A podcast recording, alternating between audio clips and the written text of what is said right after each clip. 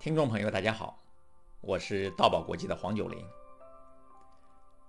英国前首相温斯顿·丘吉尔说：“一个人能面对多少人当众讲话，他的事业就能做多大。”那今天我为什么用丘吉尔的这句名言来开场呢？因为今天我想和大家聊一聊演讲的第七种开场方法——名人名言。一般来说，名人如同著名商标，知名度高，可信度大，影响力呢比较强。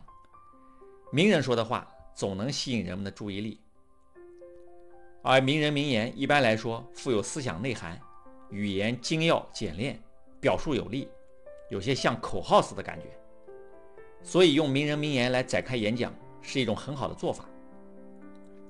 像前面所说的丘吉尔关于当众讲话的这句名言。我们也常常在如何快速提高你的演讲能力公开讲座中作为开场。有一名演讲者用泽利萨宾的名言开始他的演讲：“实现梦想，出发之前永远是梦想，上路了才是挑战。”那泽利萨宾呢？是达喀尔汽车拉力赛的创始人，他年轻的时候是位赛车手。几乎把所有年轻的时光都花在了赛道上。那有一次，泽利萨宾在比赛中受困于利比亚的沙漠，直到被主办方的直升机营救才脱了险。他当时就萌生了创办从巴黎到达喀尔汽车拉力赛的想法。那个时候呢，他只有二十八岁。他将梦想付诸行动，最后呢，获得了成功。这位赛车手对于将梦想付诸实施有很深的感触。他把他对人生的感悟结合赛车的情景，说出了他的这句名言：“出发之前永远是梦想，上路了才是真正的挑战。”那这句话对于人们实现梦想有很好的激励作用，所以这位演讲者很聪明地选择了泽利萨宾的名言来进行开场。世界上有很多名人，像思想家、政治家、科学家、文学家、军事家。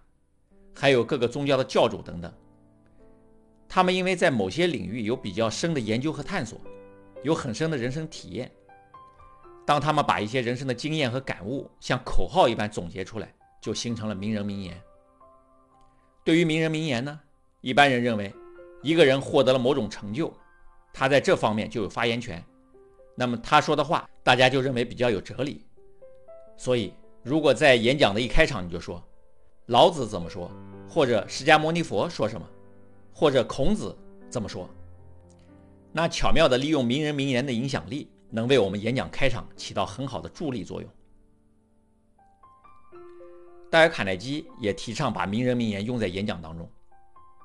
作为一名演讲培训的导师，他自己呢平时就很注意收集名人名言。由于他收集的名言警句非常多。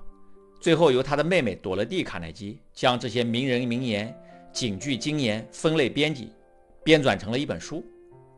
在卡耐基系列丛书里，有一本叫《智慧的锦囊》，就是这样的一本书。由于职业习惯，收集名人警句也是我的习惯之一，所以呢，在我演讲、讲课或者做课件的时候，很多名人名言、警句、金言也可以很方便的为我所用。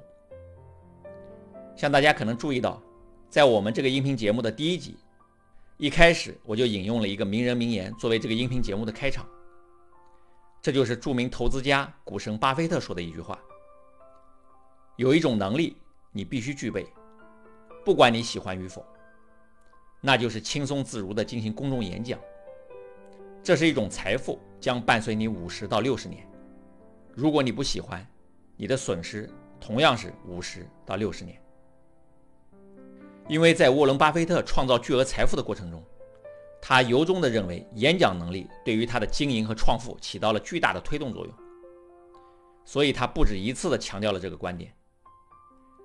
在他位于奥马哈的办公室里，他只展示一份学历证书，这份证书就是他在1952年1月23日完成了戴尔·卡耐基有效演讲、领导力培训、赢得朋友及影响他人艺术课程的毕业证书。